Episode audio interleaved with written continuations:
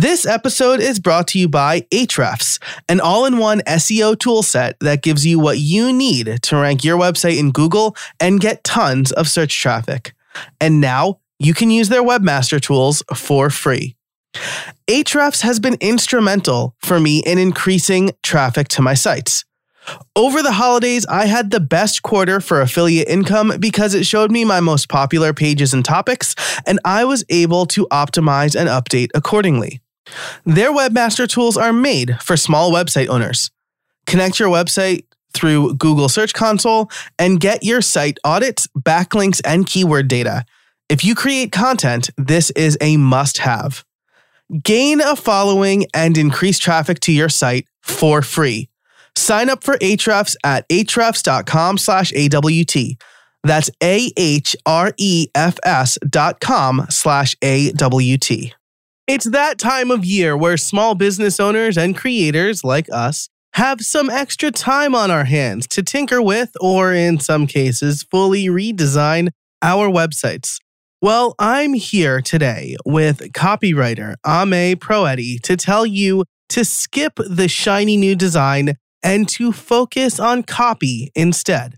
We get into what makes good copy, what is a blog post copy versus sales copy, and we finish out with how to write good scripts. I can't vouch for Ame enough. She is the copywriter I hired to redo podcast Liftoff. Again, that was not a design change, that was just changing the copy, and it has been very positive for me so far.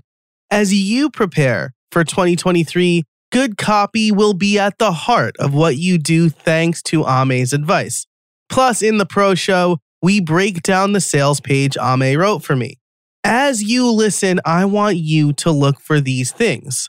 What are blog posts? What are they meant to do versus what copywriting is meant to do? Ame mentions assembling, and I really like that analogy. How to get the best copy and testimonials, and why it might be a good idea to bring in somebody else. This is such a great episode. I'm really excited for you to hear it. And I think it's a great way to end out season 11 and the 2022 How I Built It year. It's been a great year. I'll do a recap in December, but this is the last interview for 2022. So enjoy it. I also want to thank this episode's sponsors, Ahrefs, Text Expander, and LearnDash. You'll hear about them more later. But for now, let's get on to the intro and then the interview. Hey, everybody, and welcome to How I Built It, the podcast where you get free coaching calls from successful creators. Each week, you get actionable advice on how you can build a better content business to increase revenue and establish yourself as an authority. I'm your host, Joe Casabona. Now, let's get to it. All right, I am here with Ame Proeti. She is a copywriter. She's my copywriter, and I'm really excited because we're getting into the end of the year. If you're anything like me, you like to redo your website because client work slows down, you don't feel like starting new projects, and you want to feel productive by redesigning your website. But don't do that. Instead, as Ame and I are going to talk about, especially Ame, because she's great, we're going to talk about what you should do instead. So let's bring in Ame. How are you today? I'm fantastic, Joe. How are you? I am doing very well. As we talked about in the pre show, as we record this, I'm back from a 10 day trip in Disney World with my three small children. So I am recovering just in time for breaking the time space continuum, just in time for Thanksgiving. So I'm here to work for three days and then going to take a few more days off. Really exciting stuff. So Ame and I got connected through Jay Clouse. I'll link to Jay Clouse's episode in the show notes, which you can find over at howibuilt.it slash 295. We're both in his creator science lab. And Ame, I feel like that has been a really good investment for you. Not that we have to talk about real money because I don't like to do that without prepping the person, but I feel like I am one of several clients you've gotten from the community. Is that accurate? You are one of two that I've gotten from the community, but I have gotten, I would say, a lot more exposure. I think a lot of people became aware of who I am because I joined the group. And doing all the like feedback videos that I have been doing gave me the idea to maybe start offering copy critiques or audits as a service. So that's actually something I'm working on building my own landing page for right now. Very nice. that's really what I want to talk about today because I hired Ame to redo these three pages on podcast Liftoff. As you know, if you've been listening for a while, I've gone all in on that. I'm a good writer. I mean, I've written like several books, so at least some people think I'm a good writer. I'm a bad copywriter. And so maybe we can start there, Ame. What's the difference between like writing a blog post and writing like web page copy? There's so many things that are different. I think the purpose is the main difference because when you're writing a blog post, for example, the whole point of that is to share some information, educate your audience, and also kind of bring them into your sphere. Because most people, when they find your blog post, it's through SEO. So they'll land on your website, they're like, okay, that's first exposure. Your website, the purpose of that is generally to sell something. Either you're trying to get people to opt in for your newsletter or you're trying to get them to buy something from you. So the purpose of it is the main difference. And then because of that, the way that you write both pieces are going to be very different. I would say blog writing is much more actual writing, whereas copywriting is more assembling. Joanna Wiebe from Copy Hackers said it best. Copywriting isn't really writing, it's more like assembling words in a way that people want to hear. I love that, right? Because this is my exact problem, right? Is that I'm really good at sharing, educating. That's like my whole shtick. But when it comes to copywriting, right, I don't feel like I assemble things in the right order because I'm very matter of fact. Oh, there's this course. You will learn how to make a podcast with that course. You will also learn how to make money. Would you like to buy that course? I don't assemble things in the right way to drive them to buy the course, right? With the assembly, there are different formats that people can follow that do tend to work. But the biggest thing is really the research side of what you're doing because you have to go in and you really have to learn like what your audience is saying and then take that and mirror it back to them. And that's what makes good copy. Yeah. This is again another hard fought lesson for me, right? Because again, when you are writing that blog post or video or whatever, right? You're educating. So you're telling people the words they should know. You're not using their language, you're telling them the language they should use. But when you're writing sales copy, you want to solve their problem. And so you need to come to their level, right? You need to be like, hey, I see you and I understand you and I can help you. Absolutely. Yeah. You have to know their level of awareness. Like, are they problem aware, solution aware, something else? And then you meet them where they're at in your structure. And then what you're really doing is creating almost like a guided story or experience for them on the page. And then if it's done right, they will take whatever action you want them to, whether that's opting in for your newsletter or buying one of your products, or at least checking out one of those products. Awesome. So let's talk about how we do this, right? Because I think, first of all, I come from the web development background, right? And I think a lot of web developers will tell you the number one problem they have with their clients is getting content from them maybe it's like design, right? Like designers will say, like, oh, everybody always tells me to make it pop or whatever. But for most web developers, it's getting the content from their client. When it comes to making our own websites, I know I would just kind of sit in the WordPress editor. Don't at me. That's the worst place to write. Sorry, WordPress people. It's a terrible place to write. Or like a Google Doc or whatever. And I would just start kind of writing the things I want to say. What is your process for writing website or writing copy? Let's abstract away the website, right? Maybe you're doing it for like a YouTube channel or whatever, the description, whatever. What's your process for writing that copy? There's a lot of writing absolute garbage, taking a walk, having an existential crisis, writing some more nonsense, and then kind of repeating that process until I have a good first draft. But to get that first draft, I usually will go do some customer research. I like to interview at least three customers for a product or service to really like hear what they're saying about it, what their experience was. Because again, that's the picture we're trying to create for them. You know, I'll sift through a ton of testimonials as well. Testimonials are like an absolute treasure trove. So I'll sift through those and then I take that information, put it onto a Google Doc, and basically just spend an hour to three hours writing nonsense and then nice. going for walks, having the existential crises, and then editing it into something that's actually viable for a first draft. And then I let the draft sit overnight, always overnight. And then I come back to it in the morning and edit ruthlessly. I like that a lot. I'm very much a like ship the first draft person, which my book editor probably hated because he'd always send me back like this Word doc with a thousand comments. But uh, by the time I'm done writing that first draft, right, again, for like a technical book, I'm just like really sick of looking at everything. And I'm like, I'm not going to do any justice, right? But like let it sit for a while and come back to it. But the crucial part here interview at least three customers to hear what they're saying about it and sift through testimonials. When I started to focus podcast liftoff on making money podcasting, my whole thing was do it without sponsors. You can make money podcasting without sponsors. Then the number one question I got from potential customers and actual customers and students and people were, yeah, but like, how do I get sponsors? and I was like, okay, well, I guess this was a mismatch. People want to know how to get sponsors. I'll, I'll show them that. And then I'll show them the other ways too. So bring them in. As far as testimonials go, I assume that this is going to be like a softball for you. Will people just give you testimonials apropos of nothing? Well, usually if I'm writing like a landing page or a sales copy for a client or something, they have their testimonials on their website already. So if they don't have them, I'll ask them for some, or I'll ask them if they know three of their customers who want to be interviewed. And then I like to conduct the interview myself so I can actually hear what people are saying. And I'm looking for patterns. So words that they're saying that are similar, similar problems, similar ideas, things like that. And then that's what I take and put into my copy. So that way I'm showing them the experience that they're looking for. They're saying, Hey, I have a problem.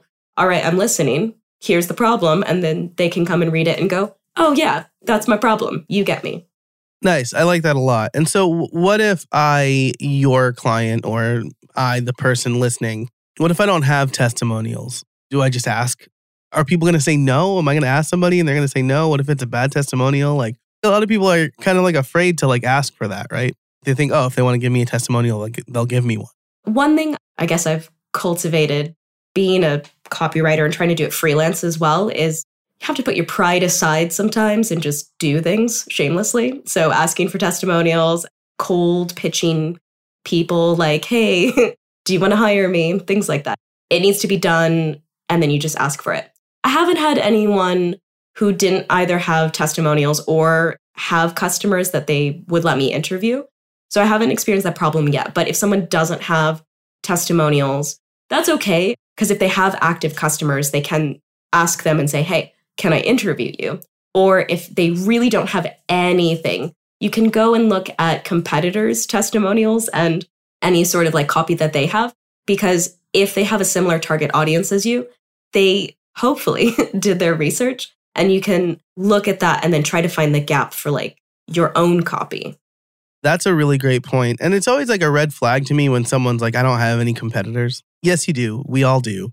Or like if you don't, if nobody in the world is doing the thing that you're doing, like maybe there's no market for it, is the other thing I like to think. But if you say you don't have competitors, you probably need to do a little bit more research because you do.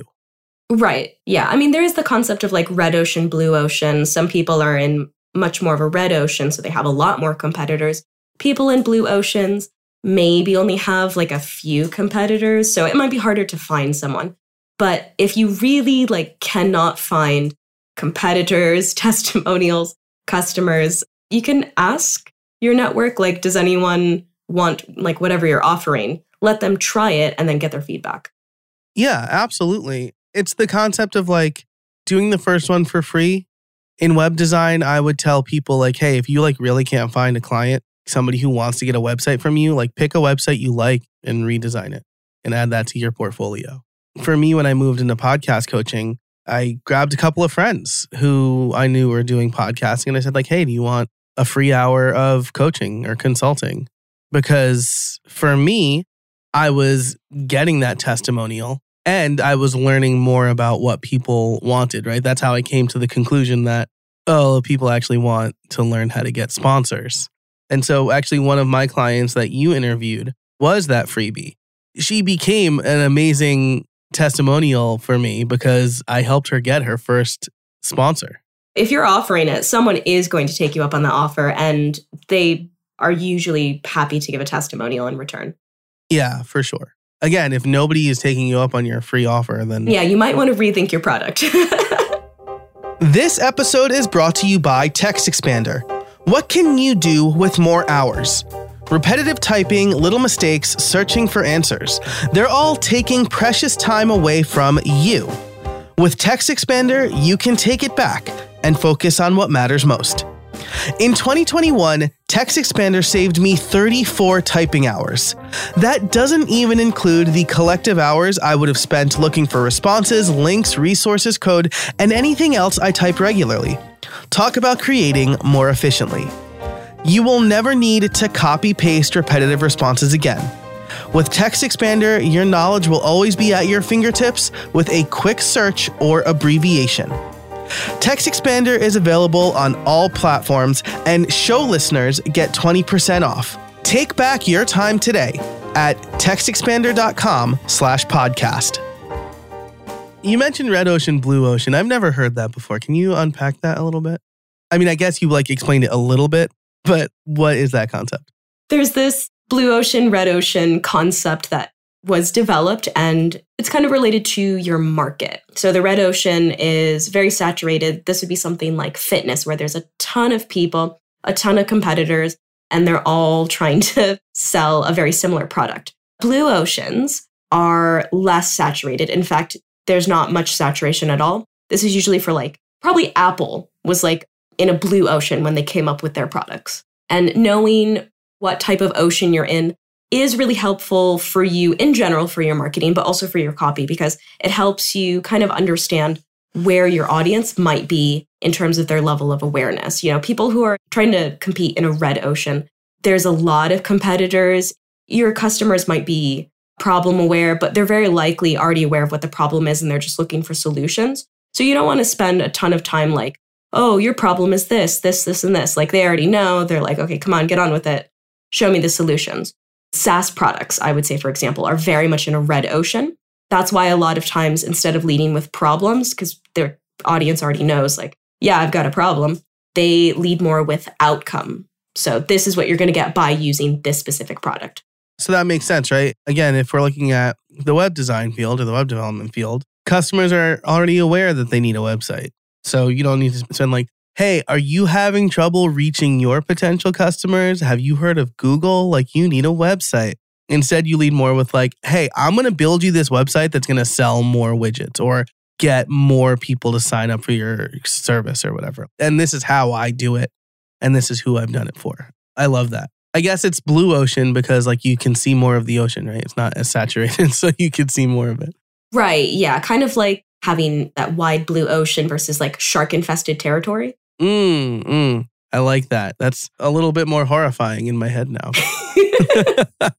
and so with blue oceans, right, less saturated, it sounds like you might want to lead with the problem because you need to kind of guide the customer or client towards the fact that, hey, are you aware that you have this problem? Sometimes yes, sometimes no. It really just depends on what your product or service is because sometimes people know that there is a problem, and they're aware of like why it's a problem. And if you come up with this never before seen solution and they're like, oh, wow, that's exactly what I need, you don't have to lead with the problem. You can lead with the solution or lead with the outcome.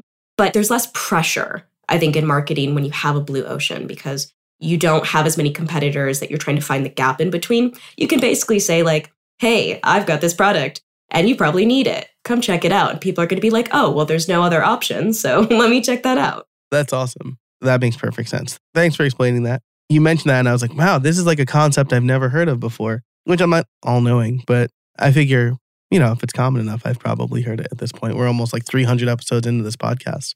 Okay, cool. So, interviewing customers, looking at testimonials, figuring out how much competition there is so you know the type of copy to write. When we worked together, and we'll talk more about this on how I built it pro what Ame did for me and like how we went through that.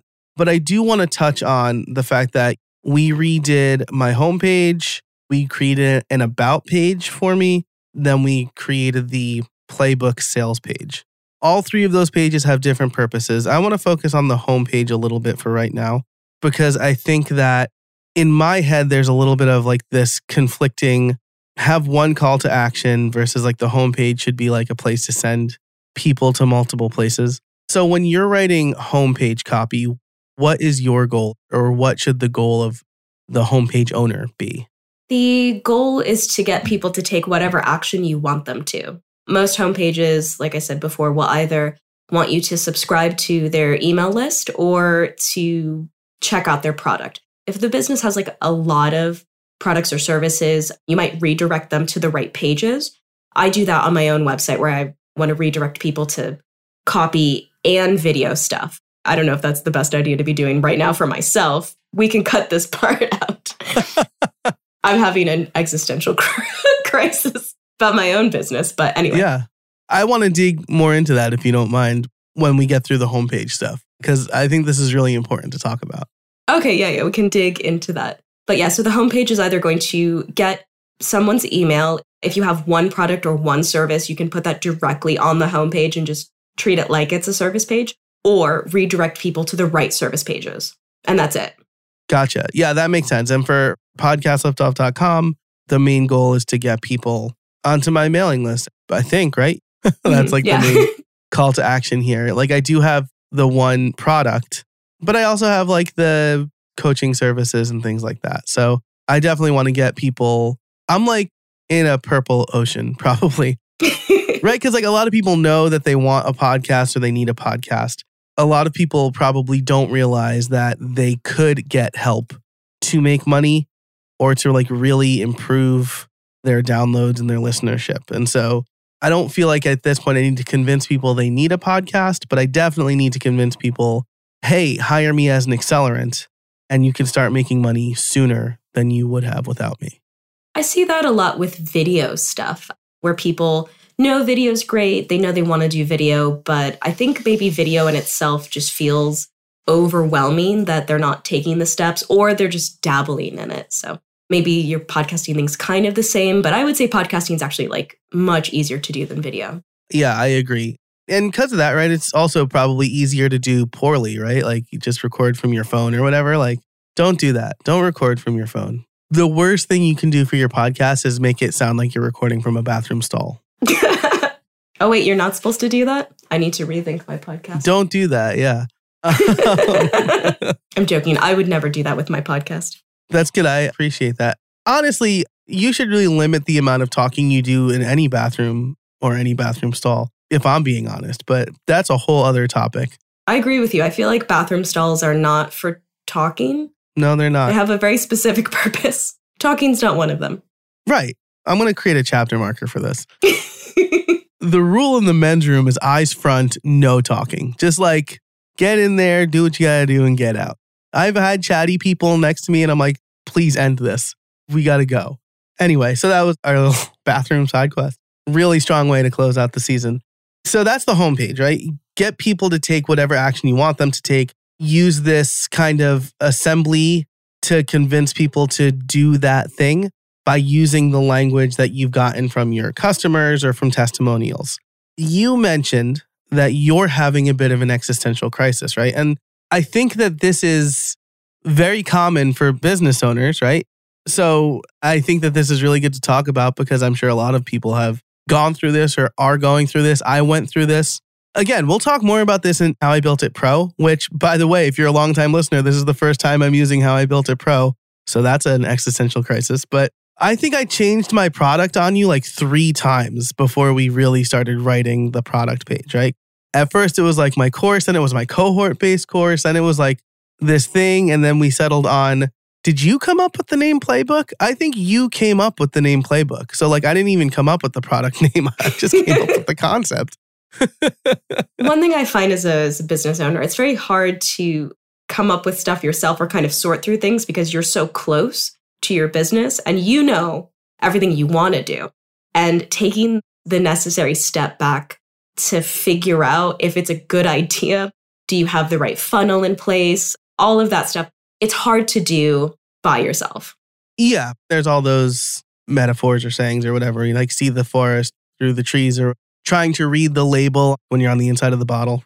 Who came up with that? Who thought I'm in a bottle and I want to read this label? Maybe it was Christina Aguilera. She had that genie in a bottle song.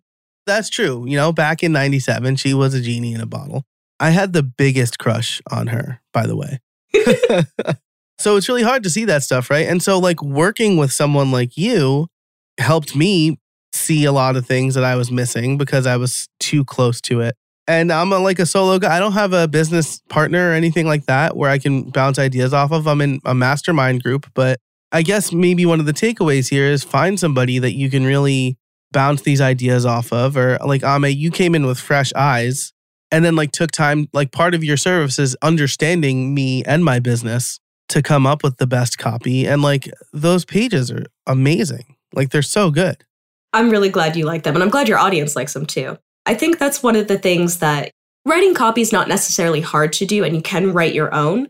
The benefits you really get when you hire someone is that they aren't part of your business. So they're coming in and they're going to have probably some of the same questions that your audience is going to have. And the answer is already in your own head. You might not be thinking, oh, I need to include that or I need to clarify or do whatever with that. So they come in with these questions. They also come in and they talk to your audience as well as a third party. So it's a lot easier for a customer to say what they really think about your product or service if they're not talking to you. Because, you know, people don't want to say bad things to your face. right. or they might be thinking, like, oh, okay, I need to say what you want me to say. But I've come in, they have no idea who I am. I don't know anything about them. And they can just tell me, this is what I thought. This is how I used it. This is how I felt it does help get a bit more of an objective perspective from them. And then the last reason is really just saving time. Like it takes a while to write good copy. And if you don't do it all the time, you're probably going to spend a lot more time than like I will spend because, you know, I can bang out a sales page in a day if I really want to because of the practice. Those are like the main reasons to really hire anyone outside is just that outside perspective they act kind of like your advisor in a way, like a trusted advisor. And then they just have the skill to bang out whatever they need to in less time than you would probably take to do it. Yeah, absolutely. And this is one of those things like people ask me like, "Hey, how did you get so good at podcasting or how did you get comfortable in front of a microphone?" And I say I've been doing this for 10 years. More if you count my like drama club and teaching background, right? Like I've been talking in front of people for most of my life. And so you got to get your reps in. But like one of the reasons to hire somebody who already has their reps in is that accelerant, right? I knew, again, I have published four books. I have over a dozen courses on LinkedIn Learning. I can write words, but I hired Ame because I was struggling to find the right words to convince people to buy whatever my product was going to be, right? And that was another thing, again, that we helped flesh out I realized nobody wanted like a high dollar cohort based course at first, but people seem to be enjoying the playbook. And so that was another thing that was really helpful. I would have never thought of the name playbook. We worked through like the offerings based on the copy, based on what you learned from my testimonials and customer interviews and things like that. And I would say that sales page is the hot page, like sizzling hot. Yes. Yes. And this is the other thing, right? You know it works. Like I think if we look at actually, I really want to save this part for how I built it pro. If you want to hear us kind of break down this sales page, you can sign up for How I Built It Pro. It's 50 bucks a year. That's less than five bucks a month over at howibuilt.it slash pro, howibuilt.it slash pro. Okay, so we're going to talk about my sales page specifically there, but we've talked about the homepage. The goal of the sales page is going to be the same, right? You want them to take this one action, and that action is probably buy your product or sign up for a discovery call or whatever, right? Mm-hmm. Yeah. And my job is to make sure that getting people from landing on the page to hitting that button of, yes, I want this, like right now, where's my Visa card, is as easy as possible for them. They shouldn't even have to like think about it. Just go through the page seamlessly. And when they're ready, buy, boom, done. And this is really where having an external source, person, advisor, whatever, comes in handy because I know the value of my product. That's why I'm offering it.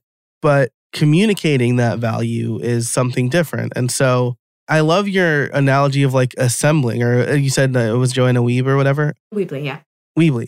Of assembling things, right? Because you do, you have these modules. You have like the headline that catches the attention, and then like the convincing copy and the testimonials and like the look inside, which is not something I've ever really thought to do before.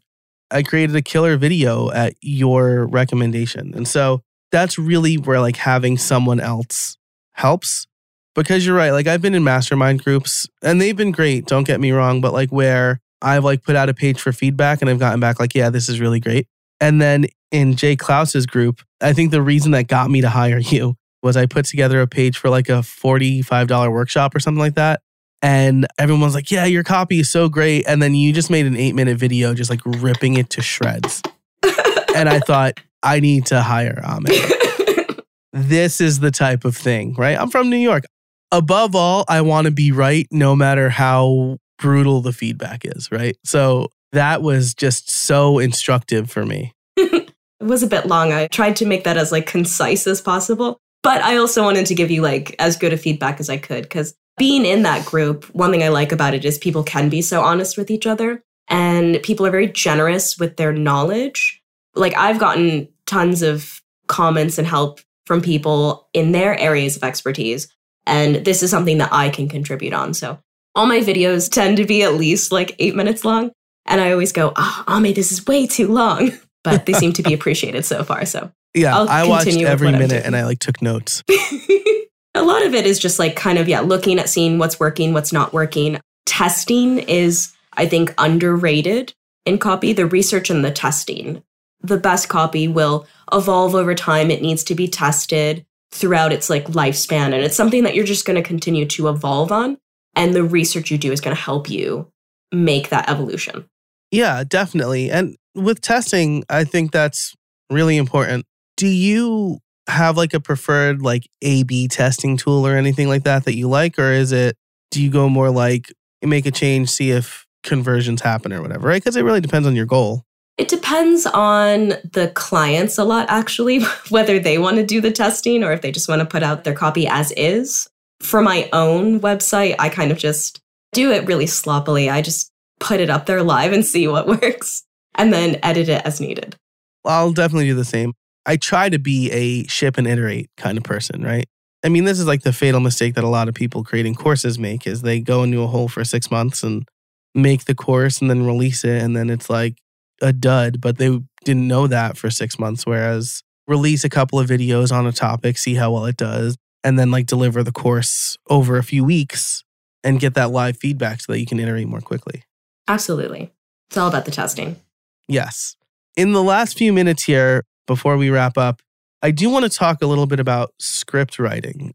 I want to recap the big takeaways for like copywriting really quick. They are interview your customers, get testimonials, use their language, have a goal for each page, and get people to take action on that goal. And I would also say, very much think about the experience the customers need to have on that page, not what you as the business owner need. Love that because you're not designing the page for you, you're designing the page for your customer. So it doesn't really matter what you want.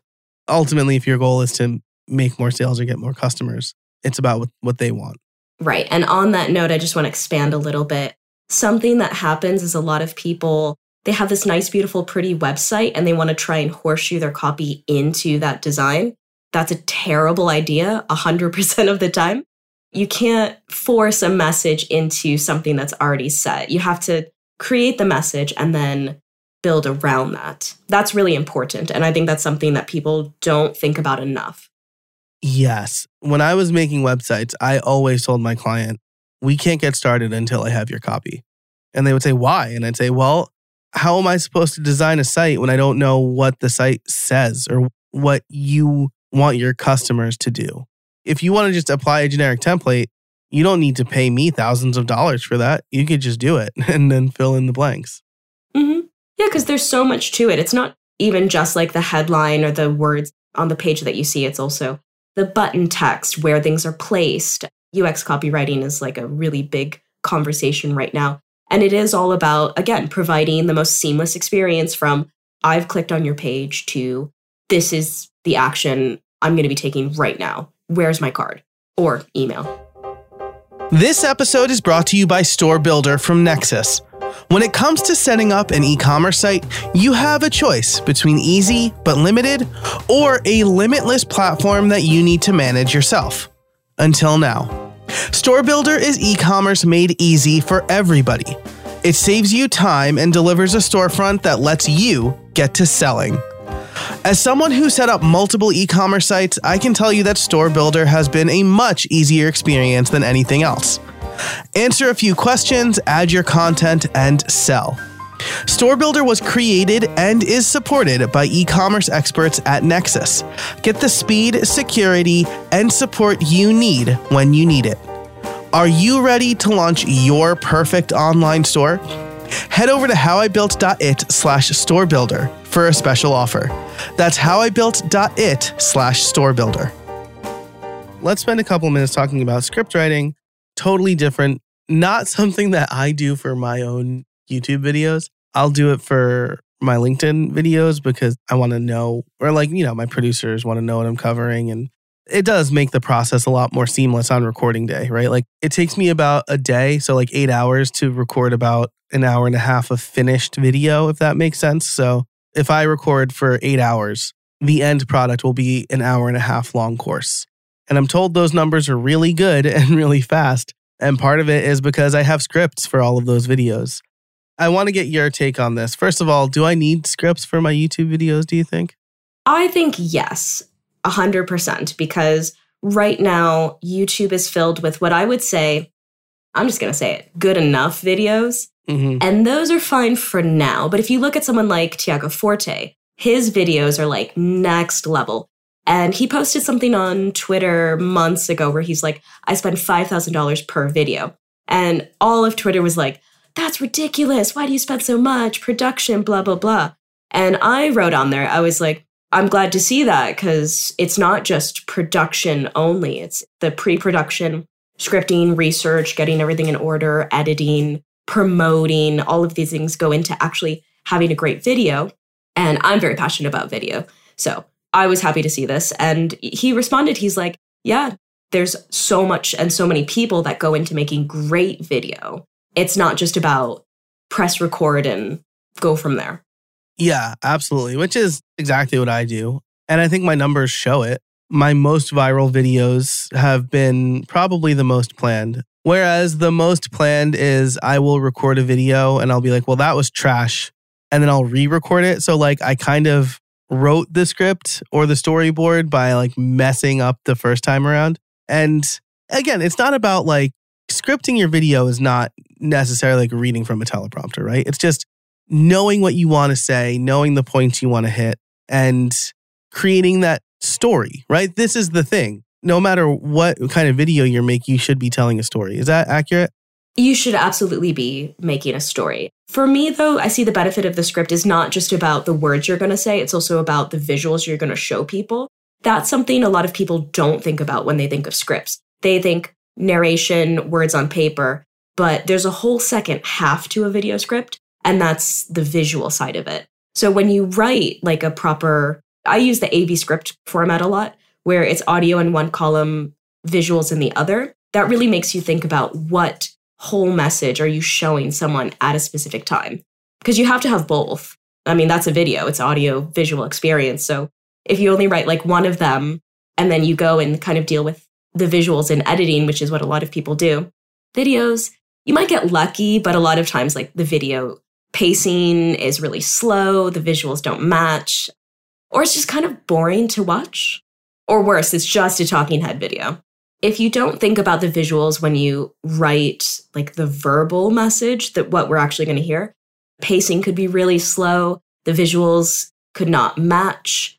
Or worse, it could just be really boring because it's you for 10 minutes talking at the screen in a talking head style video. And people don't want to watch that for 10 minutes.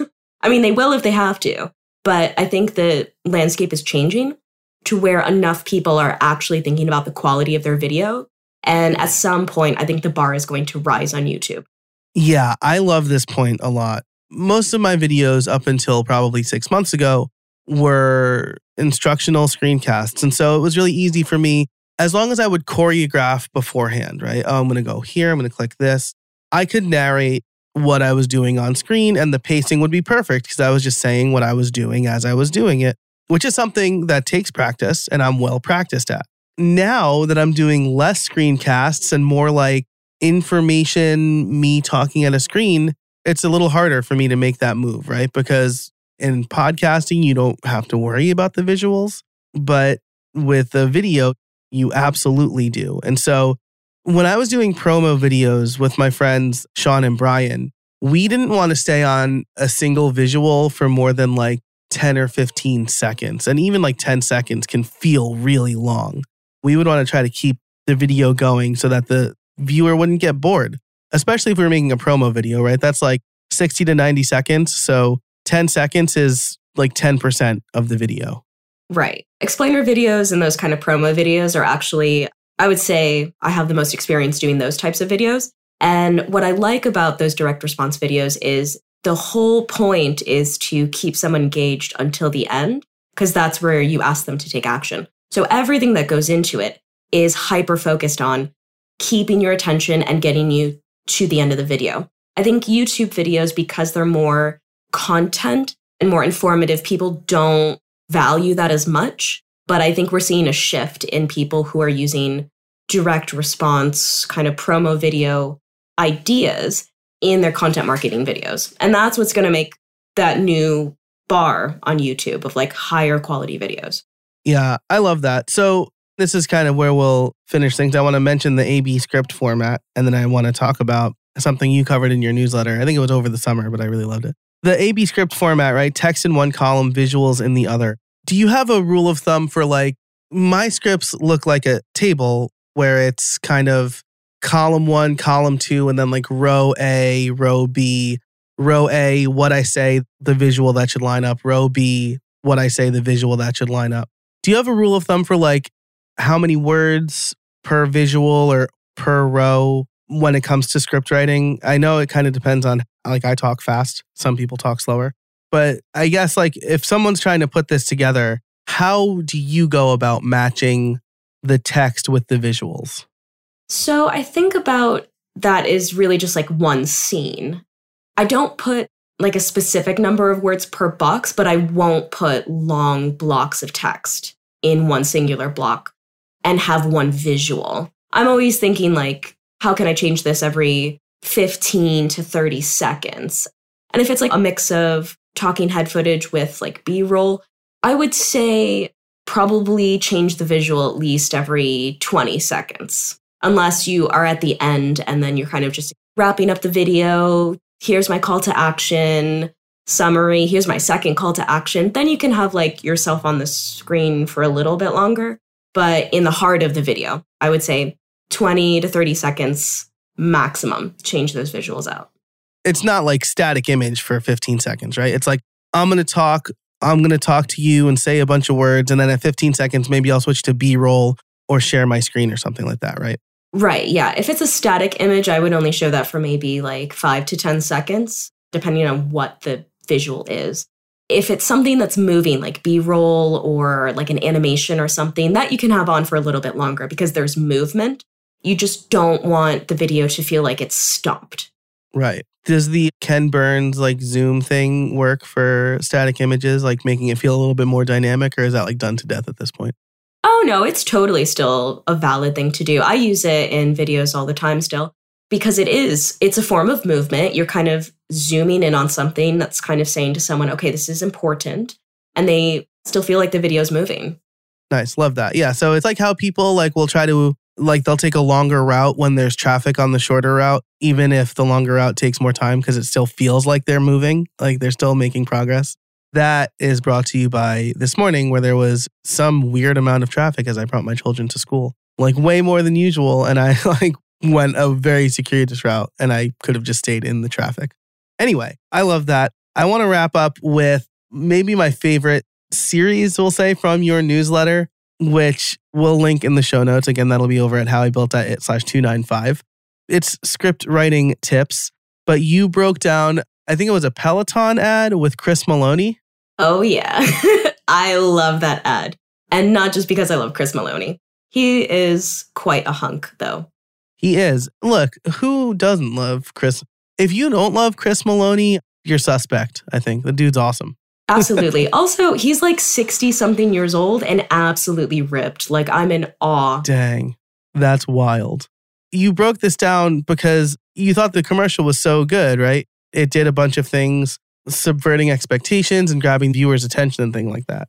And what I liked about this one in particular is if you listen to the words that they're using, like the narration, it's very, very basic. But the visuals are why it's so funny. And for me, this is a great example of like why that visual message is so important. Because without it, this video would have sucked. Right. Like you couldn't just take that audio and like make it a podcast or radio ad, right? Like the visuals were the powerful part of it. Right. Yeah. The audio is boring when you take it out of the video, but having the naked Chris Meloni, whether he's actually naked or not, is up for debate. But I know what I choose to believe. having him like, you know, working out.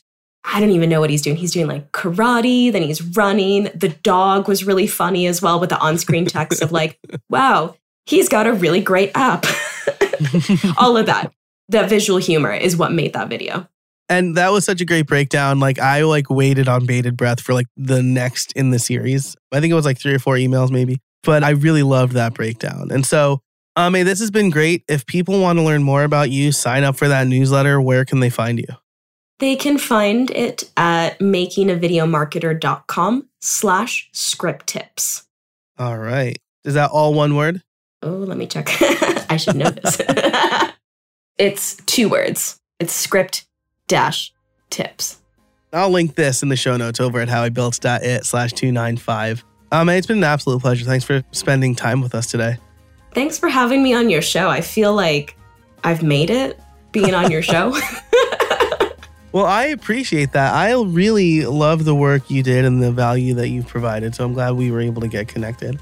And I know that the people listening have gotten a lot of value too. If you want to get even more in How I Built It Pro, you can do that. Everything that you need to sign up, all of the links we talked about today, it'll be over at howibuilt.it slash 295. So, Ame, thanks for joining us today. I really appreciate it. Anytime. And thank you for listening. Thanks to our sponsors, Ahrefs, LearnDash, and Nexcess. Their support is deeply appreciated. You can learn more about them over on the show notes page at howibuilt.it slash 295. But thanks so much for listening. And until next time, get out there and build something.